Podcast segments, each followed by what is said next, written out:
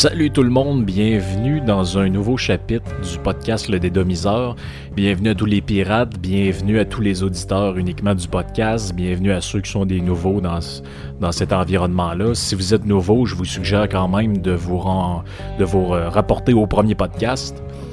Euh, qui s'appelait Une fissure dans le dôme. Hein. donc on remonte à 27 podcasts passés déjà.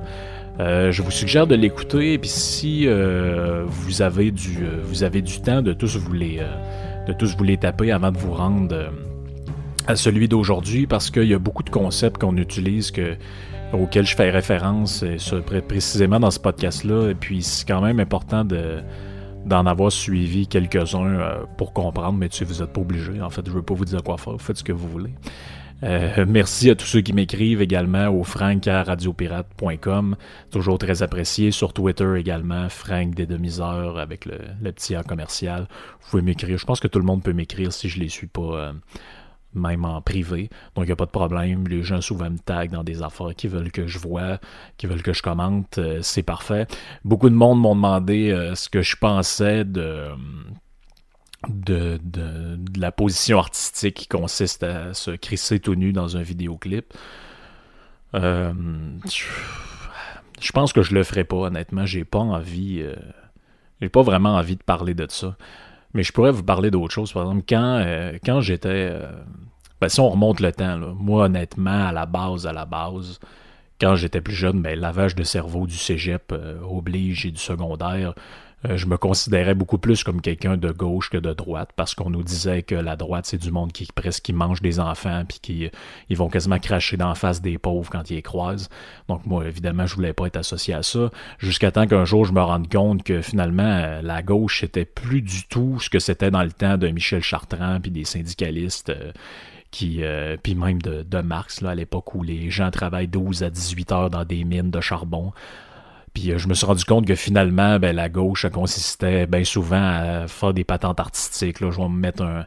Je vais me mettre un genre d'ampoule avec. Euh, je vais mettre un ampoule dans le derrière avec de la peinture. Je vais péter sur une toile. Puis ça, c'est comme une performance artistique qui veut combattre l'oppression patriarcale sur euh, l'acceptation du corps, toutes ces crises de niaiserie-là. Fait que finalement, je me, sentais aucune affinité avec ces gens-là, j'ai fini par comprendre qu'en réalité, en fait, on m'avait menti. Puis c'est un peu ça le concept du, du podcast Le Dédomiseur, c'est se rendre compte finalement, prendre conscience qu'on nous a souvent menti sur plusieurs affaires, puis que finalement, euh, on a beaucoup, euh, beaucoup de patentes qu'on croit être vraies. En réalité, c'est des choses, euh, c'est des réalités souvent qui sont déformées.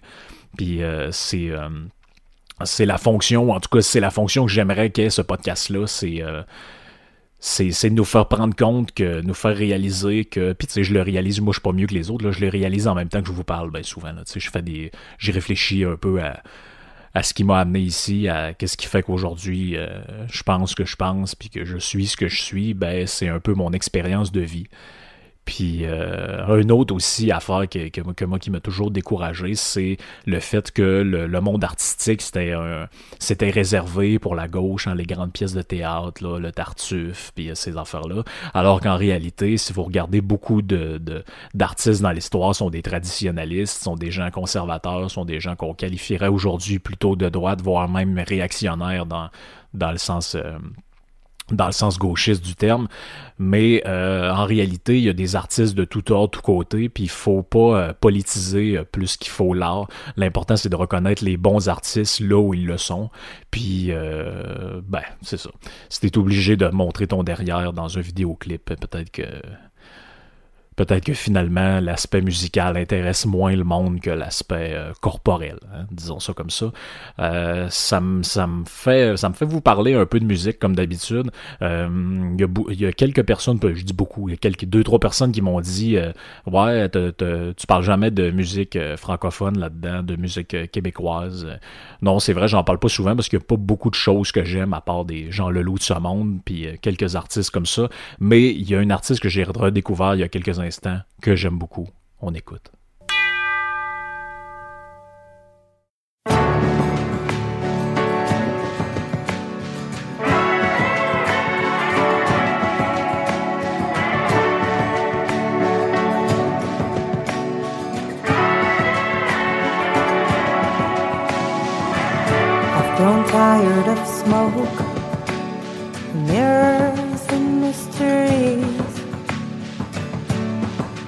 do the talking while you stare at your feet.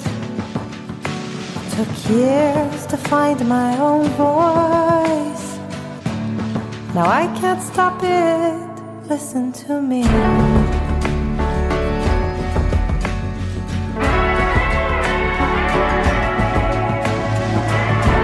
How I felt alive by the warmth of your skin.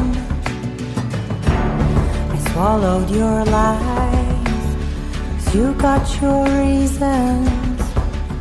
But if I cut myself in half and count the rings, this has end.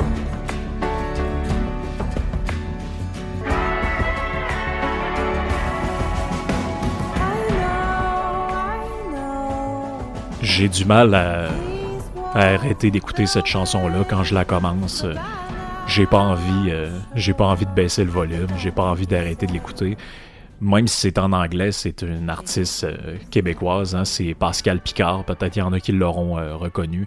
Et fait moins parler d'elle aujourd'hui. Moi, je l'avais découvert à l'époque où les deux gars en brun, les Denis Drolet, animaient à Musique Plus une émission qui s'appelait Les Pourris de Talent. Ça doit faire au-dessus de 10 ans de ça. Et puis, il y avait, on avait découvert dans cette émission-là plein de monde qui, qui avait énormément de talent, dont un des meilleurs guitaristes que le Québec a jamais vu, qui est Éric Mongrain.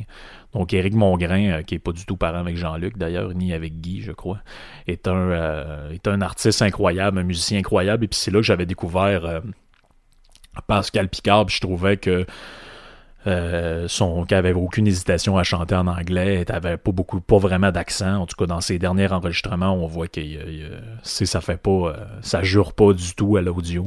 Euh, c'est un artiste que, que j'aime bien. A sorti un album, je crois, l'année passée, dont euh, la chanson Smoke and Mirror qu'on, qu'on, qu'on a entendu est tirée. Elle s'était fait connaître euh, à l'époque, si ma mémoire est bonne. Il me semble qu'il y a justement presque une dizaine d'années, euh, Paul McCartney était venu à Québec sur les plaines. Et puis euh, Pascal Picard avait fait euh, avait fait sa première partie. Euh, Si ma mémoire est bonne, peut-être que je dis n'importe quoi, mais à ma connaissance, ça avait été une belle expérience pour elle. Puis je sais pas pourquoi exactement elle est boudée euh, par les euh, les stations de musique qui font jouer du québécois. Ça, probablement parce qu'elle chante en anglais. Moi, ça me désole parce que je me dis, tu sais, la culture, la culture canadienne, la culture québécoise, en réalité, tu sais, qu'elle s'exprime. On pourrait, moi, je pourrais décider de faire un album chanté en chanter en, japonais dedans, puis je veux dire, c'est ça serait de la culture québécoise, pareil. Je, je comprends pas pourquoi il faut que ce soit uniquement lié à l'aspect francophone tout le temps. En fait, je le comprends très bien, mais vous, voyez ce que je veux dire. Puis ça m'amène justement, en- je trouve que le, thème est bon à parler un peu de, de Paul McCartney. Je reviendrai un peu plus tard sur, sur sa biographie, mais j'avais envie de vous faire découvrir un peu ce qu'il fait récemment. Voici la chanson Hand in Hand de son dernier album, que je trouve tout simplement magnifique. Wanna give you my heart. Wanna tell you my story. Gonna take you to another level, you and me. Mhm. Wanna give you my word. Let me give you my promise. I will try to make it happen, you can guarantee.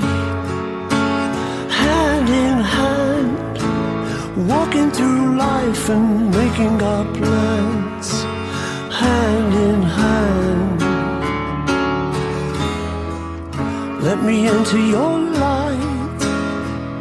Wanna show you my passion. We can make each other happy if we get it right. Hand in hand. Walking through life and making our plans hand in hand, taking our time and making a stand. We can make this dream come true, only if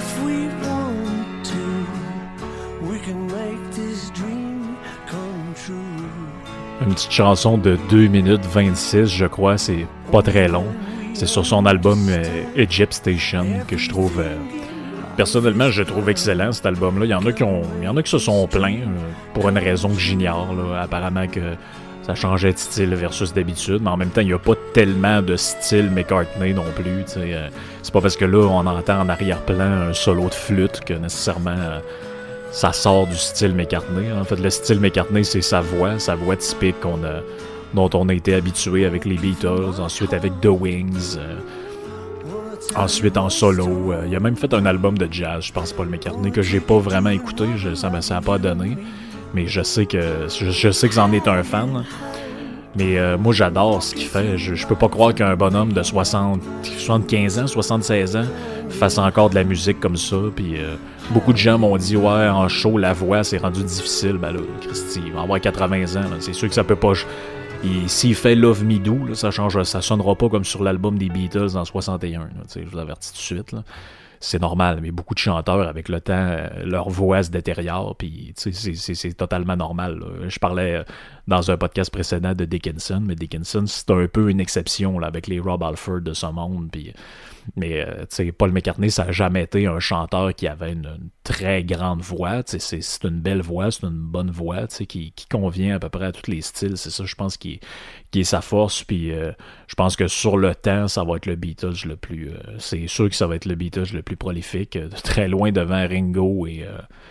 George Harrison, c'est une autre affaire. Il y a quelque chose, y a un côté intéressant. Puis John Lennon, ben, on, on connaît ce qui est arrivé au bonhomme suite à la séparation avec le groupe, la mort tragique du gars. On écoute une autre chanson de Paul McCartney qui est sur l'album d'avant, New, qui pour moi est un de mes préférés, la chanson Alligator.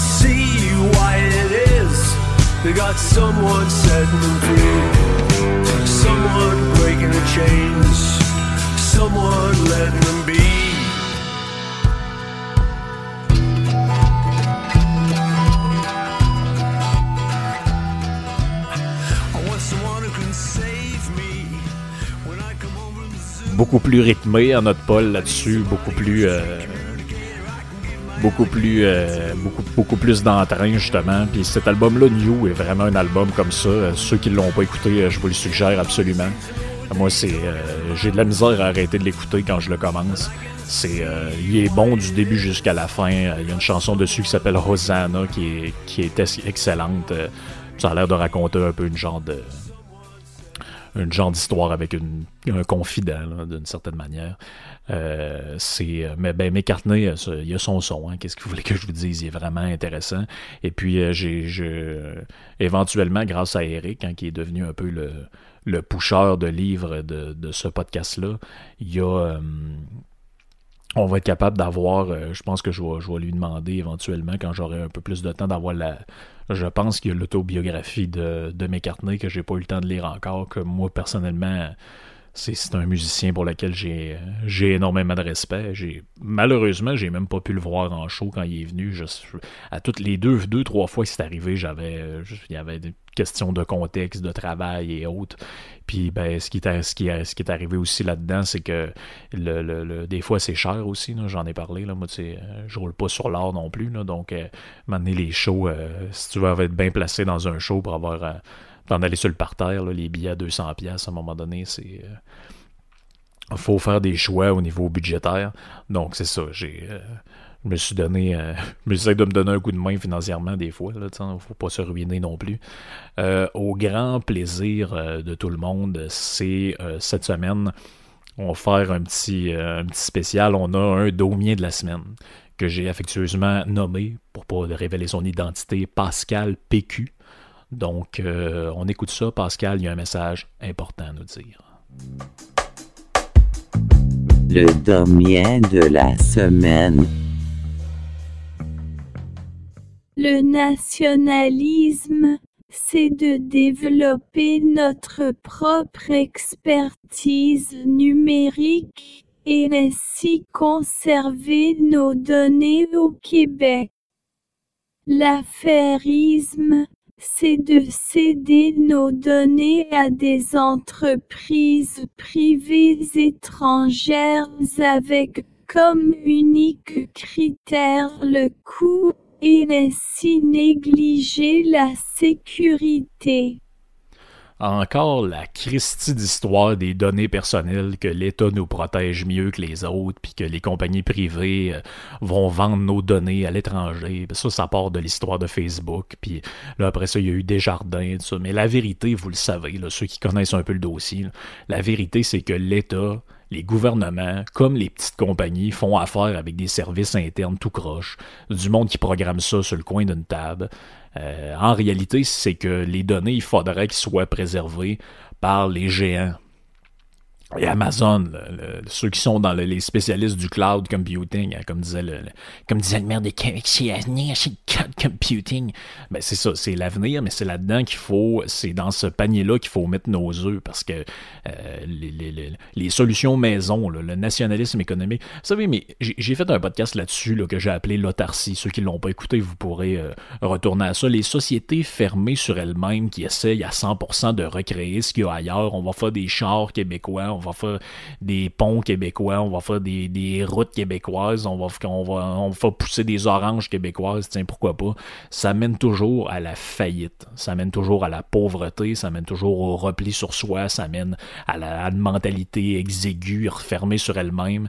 J'arrive pas à comprendre c'est quoi cette maudite affaire-là. Puis vous allez voir tout à l'heure dans, notre sujet du jour qu'il y a, il y, a, des relents un peu bizarres à ce genre de, de Puis honnêtement, j'espère qu'on va finir par s'en, sortir un jour de ça parce que je pense qu'au je pense qu'il faut se reconnaître ce qu'on a. On est des. il y a des gens. Le, Québec a été défriché. Moi, mes ancêtres sont partis au lac Saint-Jean, ils ont défriché. C'était un c'était un bois. Il n'y avait, rien à foutre, avait rien à foutre là. Ils sont partis, puis 100 euh, ans après, bon, ben, il y avait une région, il y avait des routes, il y avait des affaires. Fait qu'on est capable de travailler fort, on est capable de produire des affaires, mais il faut arrêter, Christy, de vivre dans un monde illusoire où on, est, on pense qu'on va être capable de s'en sortir sans l'aide de personne, puis sans jamais... Euh, avoir de rapport avec quelqu'un. Bah, ça, c'est les méchants américains, les méchants chinois, les méchants anglais, les méchants allemands, les méchants français. Puis finalement, nous autres, on est, on est enfermés sur nous autres mêmes à faire nos petites patentes. Bon, c'était mon petit. Euh, c'était mon petit message de la semaine. Hein. Je trouve ça insupportable, ce genre de message-là. Puis c'est parce que ça, colle. Hein. Ça, c'est présent tout le temps. On, dirait qu'on s'en sort jamais.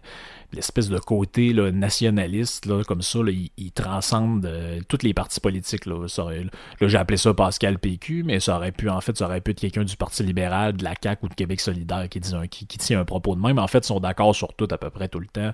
Comme je l'ai dit quand j'ai parlé des motions voté euh, à l'unanimité. Ah, y un petit, euh, avant de rentrer un peu dans ce que j'ai envie de vous parler, un petit update sur euh, notre crotté, Jeffrey Epstein. Donc, ceux, qui ont manqué le podcast, hein, les deux podcasts sur Jeffrey Epstein, je vous y renvoie. Je fais juste un petit update pour parler que dans le podcast, j'avais dit à un moment donné que Jeffrey Epstein revenait de la France et puis qu'il avait été... les médias français, bon, on va commencer à parler d'une enquête parce que là, il y avait des liens avec avec des Français, évidemment, parce qu'il faisait beaucoup de voyages. Donc, Epstein, il revenait de l'aéroport de Bourget, qui est en banlieue de, Paris, si je ne me trompe pas. Il, il, atterrissait à Teterboro, euh, au New Jersey. Donc, ce vol-là, il le fait énormément souvent. C'est ce qui a amené les... Euh, c'est ce qui a amené à un moment donné les, soupçons sur son cas. Donc, le, média Mediapart et aussi l'Observateur le, 15 août, donc il y, a, quelques jours, 15 août 2019, pour ceux qui écoutent euh, qui vont écouter en différé dans, plusieurs mois, voire plusieurs années. Donc, euh, euh, il y a deux députés de l'Assemblée nationale française qui ont demandé une enquête sur Jean-Luc Brunel. Donc, Jean-Luc Brunel, c'est qui? C'est un gars qui était un agent de mannequin, officiellement. Il travaille pour une patente qui s'appelle MC2. Euh, donc, c'est ça, les deux ministres demandent une enquête parce qu'il y a des soupçons comme de quoi que lui aurait été une espèce de pourvoyeur d'adolescente entre 12 et 24 ans euh, pour euh, Jeffrey Epstein. Donc, euh, il se réunissait dans un genre de patente d'encore une soit de salon de massage dans le 16e arrondissement de Paris. Le magazine The Sun aussi poursuit son enquête et il nous révèle, ben, en fait, ça, on le savait déjà, je sais que quelqu'un me l'a mentionné sur Twitter, mais il y a des affaires qui, des fois, sont sur des sites plus ou moins recommandables. Donc, moi, j'attends tout le temps, avant de faire part de l'information, que ce soit sur des, des médias plus officiels parce que ça évite de se faire écœurer que qu'on s'informe sur des, euh, des, plateformes de fake news ou quoi que ce soit. Donc, le, magazine, euh, le, journal de Sun, hein, le journal, britannique, nous annonce que le FBI, bon, ben, suite à la plainte de Virginia euh, Robert, qu'on appelle aussi Geoffrey, euh, FBI fait, fait une perquisition chez Maxwell, donc Ghislaine Maxwell, la bonne femme qui euh, apparemment aurait été vue dans un In-N-Out Burger, ce que je trouve un peu weird. Moi, je pense que ça, c'est pas vrai. Ça ressemble un peu d'une fake news plus que d'autres choses. Et ils vont découvrir un genre de registre de contact. Dans ce registre de contact-là, il y a plein de monde, dont 300 301 euh, associés britanniques. Donc, il y aurait Richard Branson là-dedans, puis plein d'autres mondes. Ça a été rendu public à la base par le site Gawker, mais là, c'est vraiment dans, euh, dans tous les médias. Et puis, on a peut-être une petite idée sur qui aurait pu être le well-known Prime Minister, parce que dans ce registre-là revient souvent le nom de Tony Blair. Donc, Tony Blair, l'ancien premier ministre anglais. Euh, moi, j'avais des gros soupçons que ça pouvait être ça, mais encore là, je le précise, hein, il y a pas, euh, c'est pas des accusations criminelles. C'est des soupçons, c'est les médias qui rapportent ça. C'est pas, c'est pas, pas, moi qui invente ça. Donc, on prétend aussi que là, il y a des, ce qui commence à sortir, c'est que le FBI, là, ils ont des, un dossier qui fait au-dessus de 2000 pages sur une espèce de raid qui a été fait sur l'île de, de, Epstein. Euh, donc, euh, c'est ça, ils ont euh, la fameuse. Puis là, c'est dans tous les médias, on commence à l'appeler la Pedophile Island. donc, ça, c'est ça commence à, ça commence, on commence à avoir dépassé l'étape des soupçons, puis on est vraiment dans le, les accusations euh, graves. Donc, euh, c'est ça. Euh, ces documents-là, bon, ben, il y en a aussi qui viennent de la Manhattan Court, donc dans les procès au civil qu'il y a eu. Ça, c'est un autre dossier qui fait au-dessus de 1200 pages. Et on fait état là-dedans que l'on serait plus à 30, mais on serait à une centaine de filles qui auraient été victimes du. du qui gravitent autour de de l'orbite euh, Epstein-Maxwell. Donc, euh, lui, il va, euh, ben, entre autres, là-dedans, moi, ça me glace le sang, ces affaires-là. On, rapporte que Epstein se serait vanté d'avoir fait, fait, venir de France des filles de 12 ans pour sa fête. Donc, c'est c'est dégueulasse. Regarde, je pitch mon papier à côté, là, J'ai pas vraiment envie de vous parler de ça plus longtemps. C'est juste que je tiens à faire un, une espèce de petit update pour le monde qui me suive pour avoir, euh, pour avoir plus d'informations là-dessus. Cette semaine, j'ai envie de. J'ai envie de vous parler d'un. Euh, d'un livre que j'ai. Ça, c'était bizarre, cette histoire-là. J'ai découvert ce livre-là en, en, allant dans une librairie. Il y avait une librairie à Saint-Félicien dans mon village euh, d'enfance euh, c'était un peu bizarre. Là. En haut de ça, il y avait un genre de café, un café de grano là, où euh, t'avais du monde avec des rastas qui, qui, qui, faisait du genre, qui jonglait des affaires de même. Mais dans l'étage du bas, avant que ça ferme, il y avait un bonhomme avec une jambe plus courte qu'une autre. Sais, ça, c'est des affaires de librairie. Là. Tu rentres dans une librairie, puis il y a un bonhomme bizarre avec un pinch, les cheveux gris, une jambe de bois, puis euh, il marche en boitant, puis il dit Hey, j'ai un livre à te montrer. Puis là, tout le temps des affaires un peu. tu t'attends tout le temps à ce qu'il te sorte d'un truc ésotérique.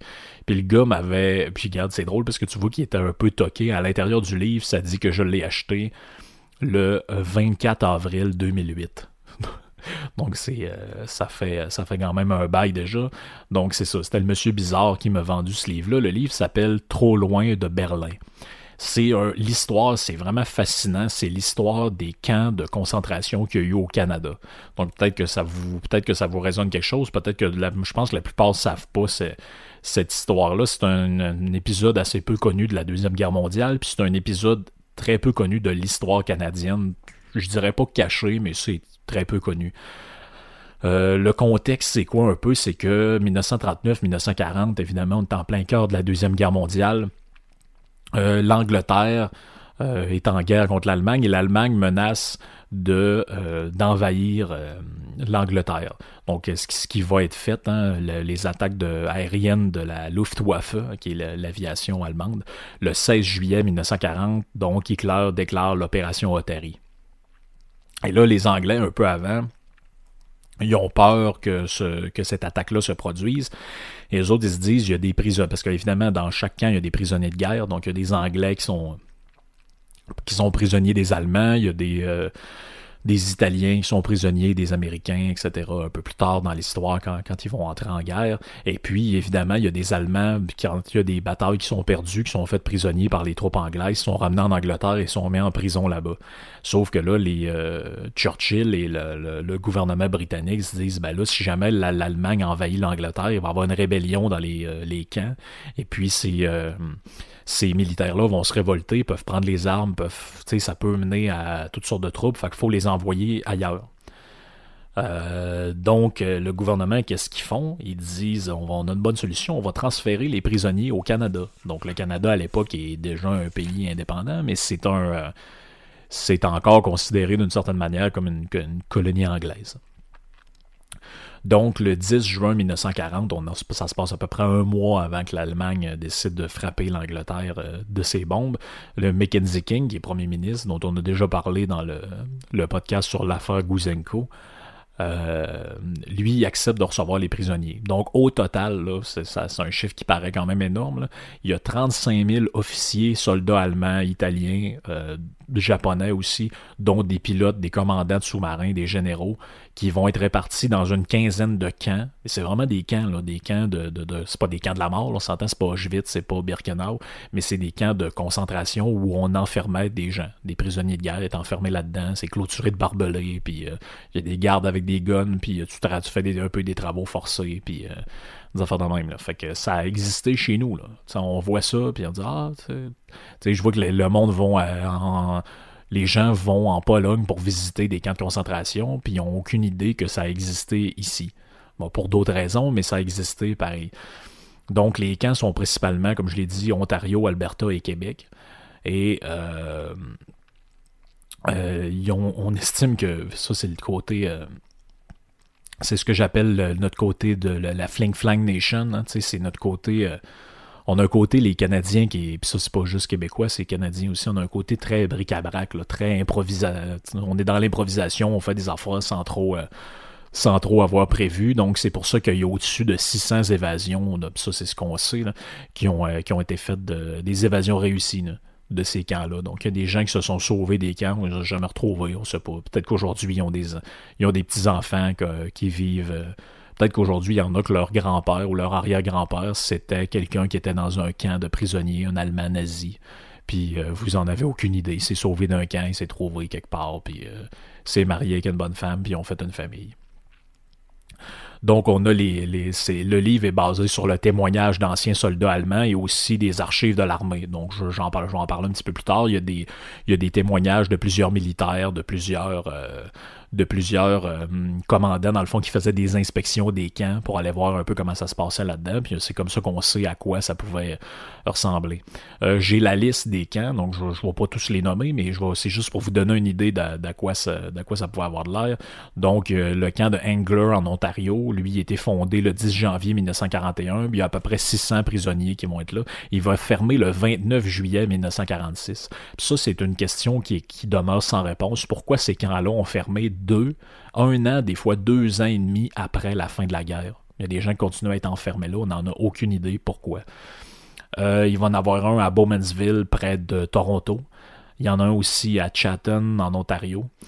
Et celui qui va nous intéresser un peu plus, le camp de ce qu'on appelait de Cove ou le camp L, qui était situé sur, attention, les plaines d'Abraham, et qui va fermer en 1941 pour euh, toutes sortes de problèmes dont je vais parler un peu plus tard. Donc sur ce camp-là, on dit qu'il y avait huit bâtiments plus des, des tentes. C'était près du manège militaire, hein, pour ceux qui veulent se le situer euh, dans leur tête. Euh, et après la guerre, ça a servi pour entasser des pauvres. Donc les baraquements, il y avait un genre de problème à l'époque de pénurie de main-d'œuvre, de pas de pénurie de main-d'œuvre, mais de pénurie de logement, c'est-à-dire, et c'est là qu'on que, quand ils savaient plus trop quoi faire avec les pauvres qui étaient errants, ils les enfermaient dans ces genres de camps-là. Et ça a été surnommé par les, euh, peut-être les plus vieux, ça va leur dire quelque chose, ça a été surnommé par les, euh, les gens du coin le faubourg de la misère. Ce qui n'est pas nécessairement un nom euh, intéressant euh, pour décrire l'endroit où on vit. Euh, il va en avoir un autre à Espanola, à Sudbury, en Ontario. Il va en avoir un autre à Farnham, donc dans la, Montérégie. Il va en avoir un à Fredericton, au Nouveau-Brunswick, où il y a 700 juifs qui vont être internés là-bas et des soldats allemands. Parce que oui, évidemment, ça c'est un, aspect qu'on comprend pas trop pourquoi. Les, dans le fond, les juifs qui fuyaient l'Allemagne, qui arrivaient au Canada, on les mettait dans des camps. Donc c'est ça c'est quand même un peu un peu étrange. Euh, il y avait aussi euh, euh, il y avait aussi un camp qui était près de Saint-Jean-sur-Richelieu. Et il y en a un aussi qui était à Hull, et lui, il va fermer en mars 47. je rappelle que la guerre est finie en 1945. il va en avoir un aussi à l'île aux Noix, je ne sais pas exactement c'est où ça, l'île aux Noix, euh, j'ai pas vérifié. Et un autre intéressant qui va être à l'île Sainte-Hélène. Donc l'île Sainte-Hélène, c'est l'endroit où il y a la ronde à, Montréal, mais c'est pas connu uniquement pour qu'il y ait la, ronde là-bas. On a interné là-bas 350 citoyens canadiens d'origine allemande et italienne. Parce qu'à l'époque, la loi sur les mesures de guerre hum, faisait peser sur le soupçon des citoyens euh, d'origine étrangère euh, dans le fond, on suspectait les, Canadiens d'origine allemande euh, d'avoir des affinités avec euh, le Troisième Reich et Hitler. Donc, de manière préventive, ils étaient, ils étaient enfermés là. ceux qui veulent voir des vestiges de ça sur l'île, le, bâtiment principal, du, il y a un musée sur l'île qui s'appelle le musée Stewart. Donc, le bâtiment principal du musée, c'était une partie du camp d'internement où les gens étaient, étaient enfermés là-dedans. il y a eu un camp aussi à Trois-Rivières donc, dans les, euh, dans les années 40, effectivement, début 1940, il était, lui, il était situé près de l'ancien stade de baseball de Trois-Rivières.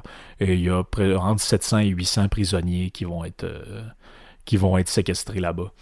Euh, ça nous amène à parler de. Dans le livre, il y a des témoignages. Donc, ça, c'est un peu une genre de mise en contexte. Mais il y a des témoignages. Il y a l'histoire de Helmut Blume. Donc, lui, c'est un. Euh, c'est un Anglais d'origine allemande. Donc, il est né en Allemagne, mais il a passé une partie de sa vie en Angleterre. Donc, euh, ses parents quittent l'Allemagne euh, alors que, alors prend le pouvoir. Puis lui, il, est connu un peu au Québec parce qu'il était doyen de la faculté de médecine à l'université McGill. Euh, de musique, pardon, pas de médecine, de musique. Et euh, sa famille, c'est ça, comme je le dis, quitte l'Allemagne, s'installe en Angleterre, puis là, il raconte que ça se passe bien. Lui-même, il, a un, il finit par avoir un emploi, il travaille comme professeur, euh, il fait ses affaires. Sauf que vers 1940, Churchill déclare que tous les, les réfugiés allemands sont suspects. Donc, qu'est-ce qui se passe? Un jour, la police cogne chez lui, puis on l'informe qu'il doit être interné. Donc euh, là, ils disent, les gars, les policiers le connaissent parce que c'est un monsieur connu dans le coin. Ils disent, ah, inquiète-toi pas, là, sûrement que dans 24 heures, tu vas être de retour chez vous. C'est sûrement juste un truc de routine. Et il raconte que ça a pris 7 ans avant qu'il revienne chez lui. Donc, sept longues années. Mais là, il raconte ça, ça, c'est vraiment un bout. Euh, la guerre, c'est vraiment des histoires. Euh, des histoires épouvantables. On s'imagine que euh, le camp du bien, le camp du mal, puis il se passait des, affaires euh, sombres d'un bord, puis tout était jojo de l'autre, mais c'est pas du tout de même ça s'est passé. Donc il explique qu'ils sont envoyés, sont mis dans un convoi, donc sur un, bateau qui part de l'Angleterre, et euh, eux, la destination leur est cachée. Et là, les rumeurs, parce que tu sais, les, les, pas les gens parlent, ils se disent, ben, on pense que dans le fond, euh, le Churchill nous envoie être échangé, nous envoie en Allemagne pour euh, recevoir en échange des prisonniers anglais. Et puis nous autres, on sait pas ce qu'on va finir là, dans des camps de concentration allemands. On le sait pas. C'est peut-être, euh, c'est peut-être la mort qui nous attend. Et c'est là que certains prisonniers d'origine juive se suicident, malheureusement. Par contre, ils racontent que c'est ça. Ils font 9, 10, 12 jours, je me souviens plus exactement, de, de, bateaux. Finalement, ils se rendent jamais euh, en Allemagne parce qu'ils débarquent au port de Québec hein, le 13 juillet 1940. Ça paraît surréaliste. On dit pourquoi Québec est mêlé euh, à ça.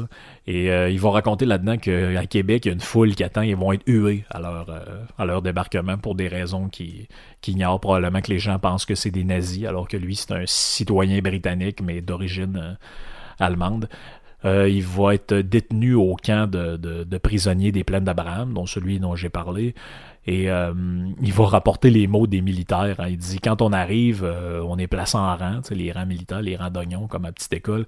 Et le militaire qui est là, il, fait le tour du convoi et il dit bon, il dit là, on le sait que vous êtes juif, mais au Canada, vous, vous êtes conscient, vous devez vous laver à tous les jours. Puis il dit tout le monde part à rire parce que d'un, euh, on n'était pas tous juifs, premièrement. Puis il dit de deux, moi, euh, je, je, vis en Angleterre, là, puis en Allemagne, c'est les normes d'hygiène sont pas mal celles qui sont au Canada. Euh, donc c'est plein de plein d'anecdotes comme ça dans le livre, un peu euh, un peu surréaliste. On a de la, misère à se figurer que tout ça est arrivé pour vrai. Et on a le témoignage du, euh, c'est un peu les, informations basées là-dessus, c'est qu'on a le témoignage du général Victor Allard et du capitaine Lionel Huard. Donc lui, c'était le responsable du camp à Québec. Et euh, il disait que dans le fond, le camp se divisait un peu en, deux parties. Donc, de ceux qui pensent que Hitler va venir, euh, ceux qui pensaient les prisonniers que Hitler allait venir les libérer, et ceux qui sont des, réfugiés euh, de guerre finalement. Et on apprend là-dedans que le camp était entouré de barbelés et il y avait des miradors avec des gardes armés pour surveiller pour surveiller en cas d'évasion. Mais c'est là vraiment qu'on apprend que ce camp-là était un désastre. Hein. Ça date pas d'hier que qu'il a des trucs un peu bizarres dans la ville de Québec. Donc, euh, le rapport du général Allard, donc si les observations sont désastreuses, ils disent, bon, ben les hommes qui sont là sont pas entraînés, les, les, militaires qui sont là sont pas entraînés, euh, les uniformes sont inadéquats, on n'a pas les bons uniformes, on ne peut ou pas d'équipement, après ça, on va dire aucun soldat avec de l'expérience. Puis là, il raconte à un moment donné qu'il est obligé, les, le responsable du camp est obligé de gérer une espèce de, dépression post-traumatique parce qu'il y a un Allemand qui s'évade. Et puis la consigne, c'est évidemment, comme on est dans l'époque, c'est de tirer sur le celui qui s'évade. Donc, il tire. Puis c'était la première fois qu'il utilisait un arme sur quelqu'un. Donc là, il est comme traumatisé. Puis là, ils savent pas trop quoi faire. Là. Il dit, ben là, c'est comme ça, on est en temps de guerre. Puis euh, ben c'est ça, les, soldats sont peu préparés, ils n'ont pas d'entraînement. Euh, euh, ils n'ont pas d'entraînement pour ça. Et il va dire dans son rapport, ça c'est le plus inquiétant, il va dire une évasion massive aurait été possible.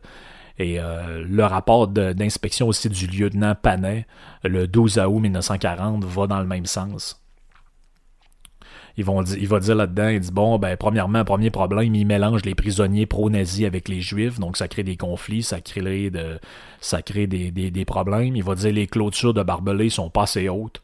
Euh, c'est tout croche. Il dit il faudrait désherber tout le tour et installer d'autres euh, d'autres clôtures pour empêcher les gens de, se sauver. Il en cas où quelqu'un se sauve, il dit il n'y a pas de projecteur si c'est la nuit, donc on va le perdre dans l'obscurité. Il dit le travail est peu organisé. Et puis il conclut son rapport, il va dire elle, hein, qui est le, nom de code du, euh, du camp, il va dire ne peut pas être jugé comme un camp répondant aux normes euh, face à des prisonniers pro-nazis. Ce camp serait très dangereux, il est situé au centre-ville et les civils peuvent s'en approcher. Donc c'est ça qui est, c'est ça qui tu comprends même pas pourquoi ils ont eu cette idée-là. Ils ont sacré en plein milieu des plaines d'Abraham, un camp de prisonniers avec des nazis là-dedans, euh, du monde euh, finalement que, ça aurait pu très mal finir. Et il va dire euh, suite à ce rapport désastreux-là, finalement, le camp va être classé temporaire hein, sous sa recommandation. Puis ça, ça voulait dire quoi? Ça voulait dire que le camp allait être fermé à la fin de l'automne 1940. Et euh, c'est ça. Donc plusieurs personnages importants vont être enfermés dans ce camp-là.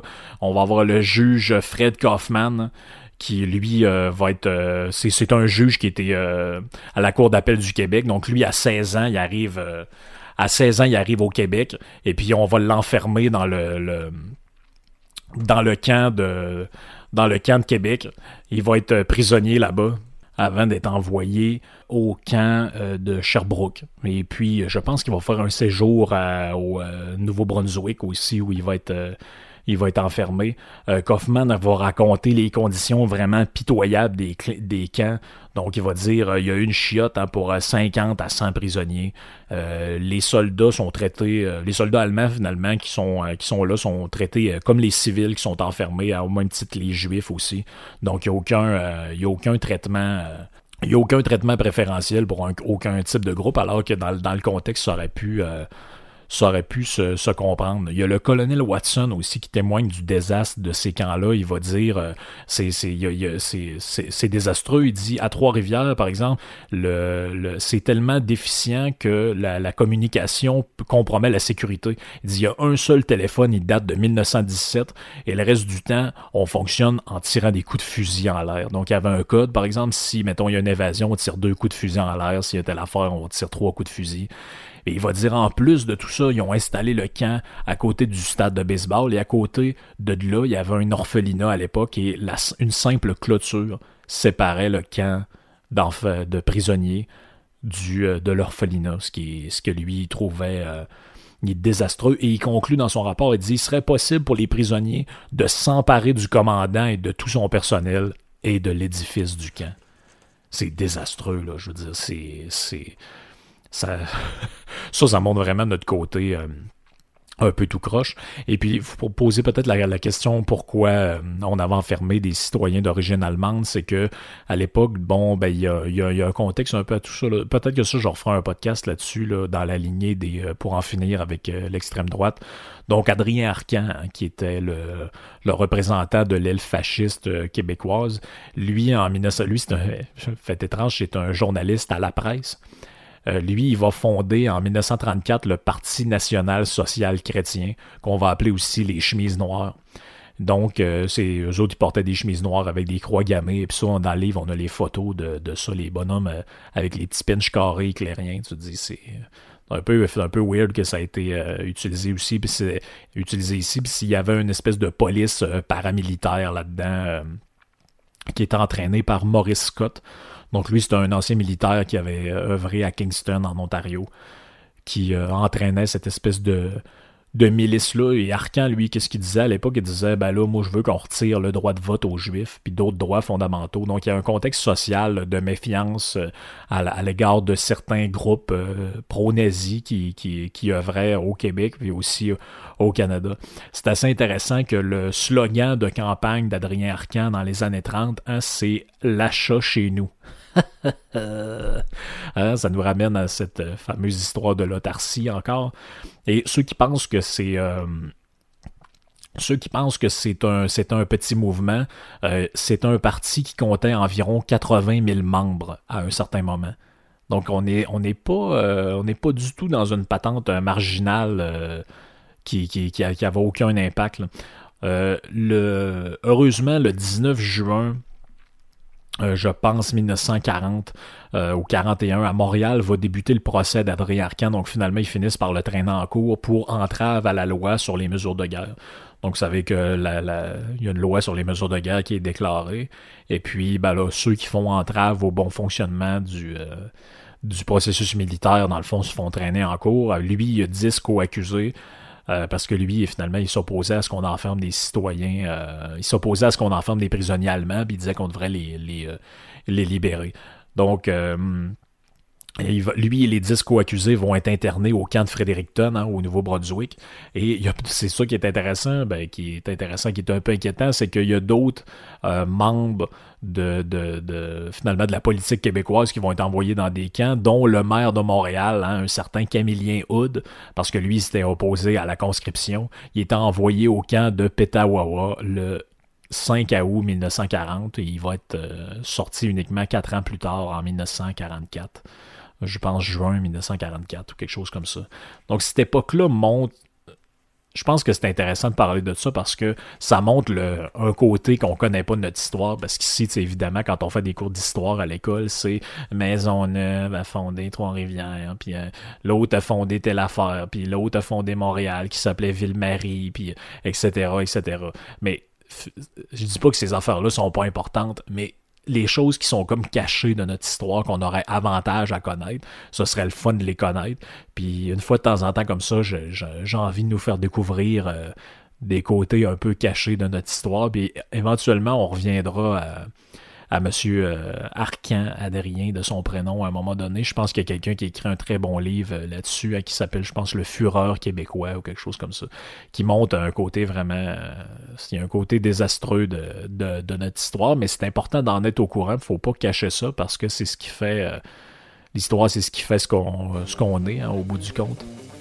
Donc ceux, ceux qui s'intéressent, le livre, je le répète, c'est Trop loin de Berlin. Vous pouvez trouver ça, je crois, c'est les éditions du Septentrion. C'est quand même pas un très gros livre, il y a beaucoup d'images là-dedans. C'est très bien sourcé, très bien référencé. Euh, ça, ça va grandement vous intéresser pour ceux qui sont des tripeux de guerre, des tripeux d'histoire, puis surtout ça nous en apprend pour ceux qui vivent dans le, dans le coin de la capitale nationale, ça nous en apprend énormément sur ce qui s'est passé ici euh, dans le temps de la guerre. Ça fait le tout pour moi pour cette semaine. Je vous donne rendez-vous dans un autre podcast. Ciao bye tout le monde. Portez-vous bien.